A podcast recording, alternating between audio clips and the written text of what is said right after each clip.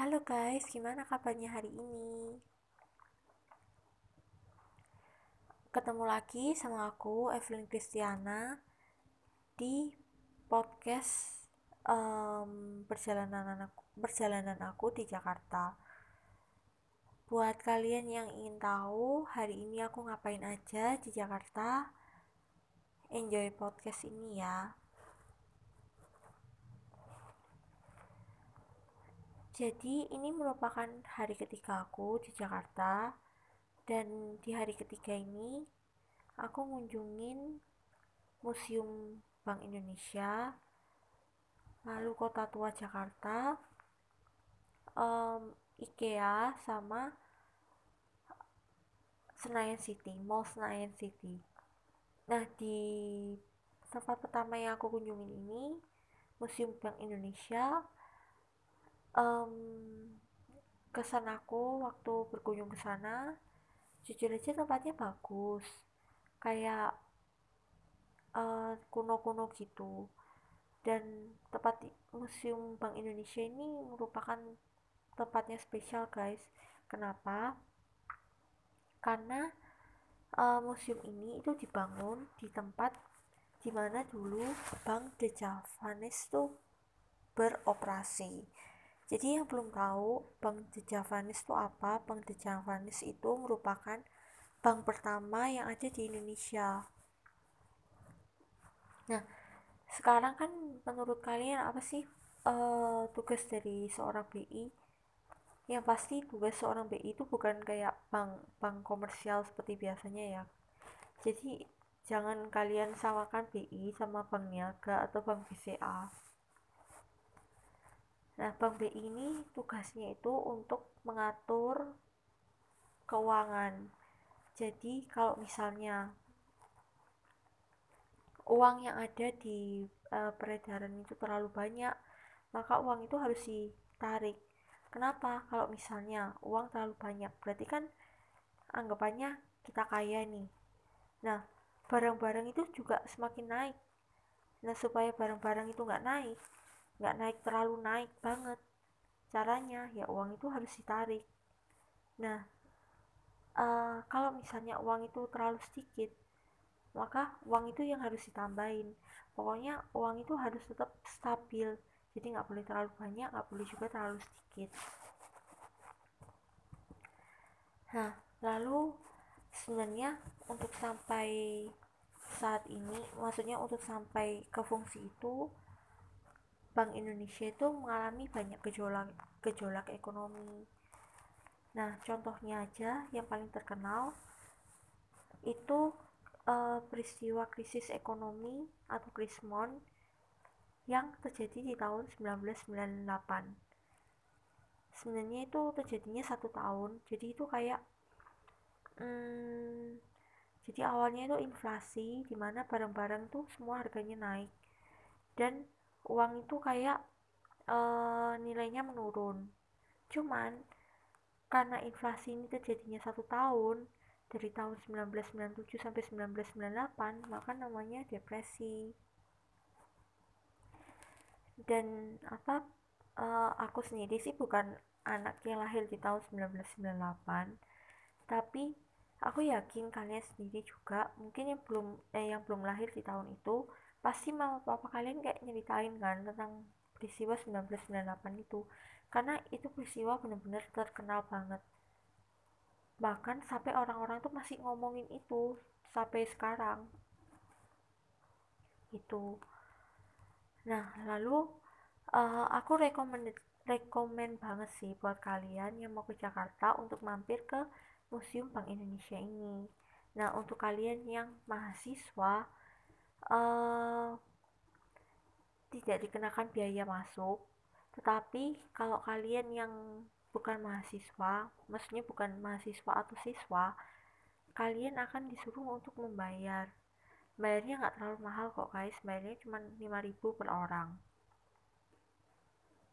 lima ribu per orang itu kalian bisa menikmati jalan-jalan di Museum Bank Indonesia ini. Nah, Museum Bank Indonesia ini Uh, jangan dibayangkan cuma museum kecil ya. Museum ini tuh besar banget. Jadi uh, lima ribu itu bener-bener worth it worth it sih. Bahkan bahkan mungkin mungkin harganya seharusnya lebih dari lima ribu, tapi ya namanya museum kan, tempat orang belajar, jadi ya lima ribu itu seharusnya cukup. Di Museum Bank Indonesia itu gak cuman tempat untuk baca-baca, jadi misalnya kayak kita kan biasanya ke museum tuh cuman paling ada replika-replika gitu kan, terus habis gitu sisanya uh, kita harus baca sendiri. Nah, di Museum Bank Indonesia ini itu tuh kita pas masuk, kita ya memang sih ada baca-bacaannya, cuman kayak ada patung lilin, terus uh, ada teknologi-teknologi seperti iPad yang membantu kita untuk lebih mengerti gimana sih fungsi B I itu di zaman sekarang sama zaman dulu. Dan perjalanan Bank Indonesia sampai pada hari ini. Um, oh ya, Bank B I itu, eh musim Bank B I ini itu rencananya akan uh, menyebar ke daerah-daerah. Jadi nanti Museum Bank Indonesia yang di daerah-daerah itu akan dibangun dari gedung-gedung yang sudah tidak terpakai lagi. Jadi ya pastinya gedung-gedung yang nggak terpakai dibandingkan nggak dipakai untuk apa-apa, mendingan dijadikan untuk museum dan dapat dinikmati oleh orang banyak. Nah, lalu tempat kedua yang aku kunjungin itu uh, Kota Tua Jakarta. Nah, di Kota Tua Jakarta ini tadi kita mainan sepeda sepeda ini sepeda apa? Sepeda ontel. Sebenarnya nggak terlalu mahal-mahal banget. Jadi untuk kalian yang mau nyewa sepeda itu harganya cuma dua puluh ribu satu sepeda per setengah jam. Dan setengah jam itu merupakan waktu yang lama kalau kalian pakai sepedanya itu sendiri. Maksudnya bukan bukan gantian sama teman kalian, tapi kalau misalnya teman kalian ada banyak kayak kayak lima orang gitu, mungkin setengah jam itu nggak bakal terasa. Tapi kalau kalian sendiri atau teman kalian cuma satu, kalian kalian cuma berdua, itu bakal terasa banget. Kayak ya ya siapa sih yang mau muterin Kota Tua pakai sepeda? Ya bukan muterin sih, kayak ada lapangannya gitu, terus kita bisa muter lapangan itu. Kan nggak mungkin juga kita muterin lapangan itu sampai setengah jam. Nah, selain sepeda di Kota Tua Jakarta itu juga banyak kafe-kafe. Kafe-kafenya pasti kayak uh, pastinya itu mengangkat kayak desain interiornya itu uh, desain yang kuno-kuno. Jadi uh, benar-benar terasa kayak di Jakarta tempo dulu. Buat kalian yang berkunjung ke Jakarta dan mau tahu gimana sih suasana Jakarta waktu zaman dulu kala, nah kalian wajib banget nih ke Kota Tua di Jakarta.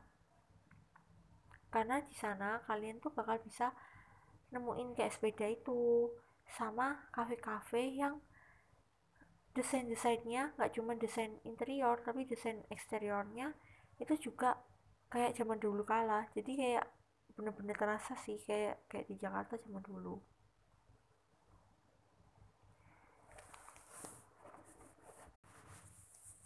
Lalu perusahaan ketiga yang kami kunjungin hari ini itu adalah IKEA. Jadi Um, IKEA ini letaknya ada di Alam Sutera, Tangerang, Provinsi pra- Provinsi Banten. Nah, ini merupakan toko satu-satunya IKEA yang ada di Indonesia. Nah, tapi nggak uh, menutup kemungkinan kalau pengirimannya itu bisa ke seluruh Indonesia. Nah, IKEA sendiri itu merupakan retail yang menjual berbagai perabotan rumah tangga yang berasal dari Swedia. Um, oh ya, uh, pemegang lisensi dari IKEA yang ada di Indonesia ini itu sama dengan Hero Supermarket. Nah, IKEA ini biasanya tokonya itu terdiri dari dua lantai, termasuk di Alam Sutera itu ada dua lantai. Dan lantai atas itu biasanya adalah ruang pameran, yang lantai bawah itu biasanya tempat pengambilan barang dan kasir. Nah selain itu di IKEA itu menju- uh, ada restoran yang menjual makanan-makanan dari Swedia. Um, biasanya terkenal itu adalah bakso Swedia. Nah, IKEA sendiri ini itu biasanya banyak diminati oleh masyarakat karena desainnya dari produk yang dijual oleh IKEA ini itu unik-unik sekaligus modern. Meskipun kadang-kadang agak aneh, dan namanya nama nama perabot yang dijual oleh IKEA ini itu juga uh, berbeda dari nama perabot pada umumnya. Nah kalian sendiri tuh pasti bingung kenapa sih banyak orang Indonesia itu yang suka belanja di IKEA. Bahkan influencer-influencer itu banyak yang memasarkan IKEA. Jadi um, ada beberapa keuntungan belanja di IKEA. Yang pertama itu kualitasnya pasti terjamin. Kenapa? Karena IKEA itu merupakan perusahaan besar dan kualitasnya itu juga sudah terbukti, sehingga ya kualitasnya itu pasti bagus dibandingkan perusahaan lain yang masih kecil-kecil. Nah yang kedua,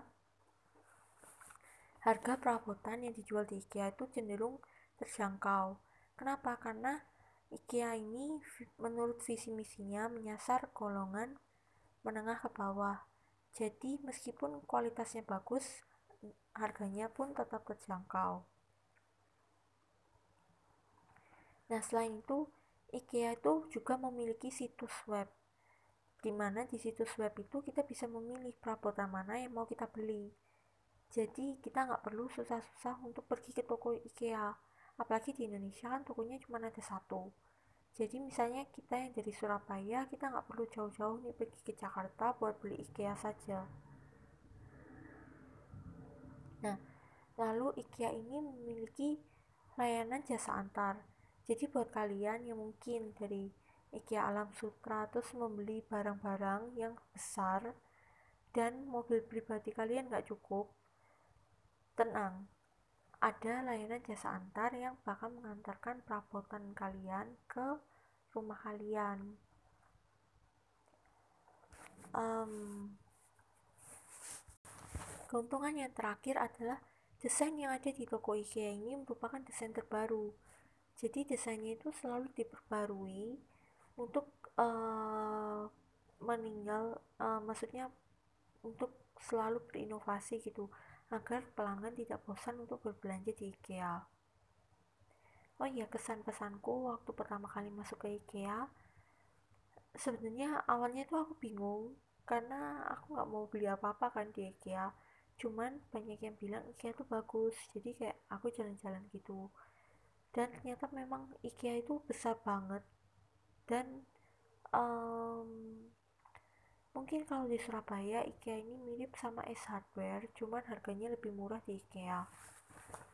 Dan barang yang ditawarkan itu lebih lengkap di IKEA dibandingkan di S-Hardware dan Informa. Hmm, banyak temanku juga yang nyoba uh, makanan Swedia berupa bakso Swedia dan katanya itu enak. Meskipun aku sendiri itu nggak coba karena waktu itu kekenyangan. Selain perabotan rumah tangga, IKEA itu juga menjual banyak hal-hal lain. Misalnya kayak uh, kalian membutuhkan pernak-pernik untuk mendesain kamar kalian, itu juga ada. Atau bahkan boneka-boneka untuk dikasih ke adik kalian atau untuk kalian sendiri, itu juga ada di IKEA Alam Sutera. Uh, sehabis ke IKEA Alam Sutera, kita pergi ke Senayan City. Nah di Senayan City ini, kesanku waktu pertama kali datang ke mall Senayan City, banyak banget barang-barang yang branded yang mungkin nggak uh, sebanyak nggak Surabaya kalah, karena selama ini di Mall Surabaya itu belum ada yang barang-barang brandednya itu sebanyak yang ada di Senayan City. Um, selain itu Senayan City itu punya kayak mall tapi di ruang di bawah tanah, jadi itu jadi um, pengalaman tersendiri buat kita karena nggak banyak mall yang punya uh, ruang bawah tanah gitu. Ya udah, sekian dulu jalan-jalanku di Jakarta pada hari ketiga ini. Um, see you tomorrow, bye.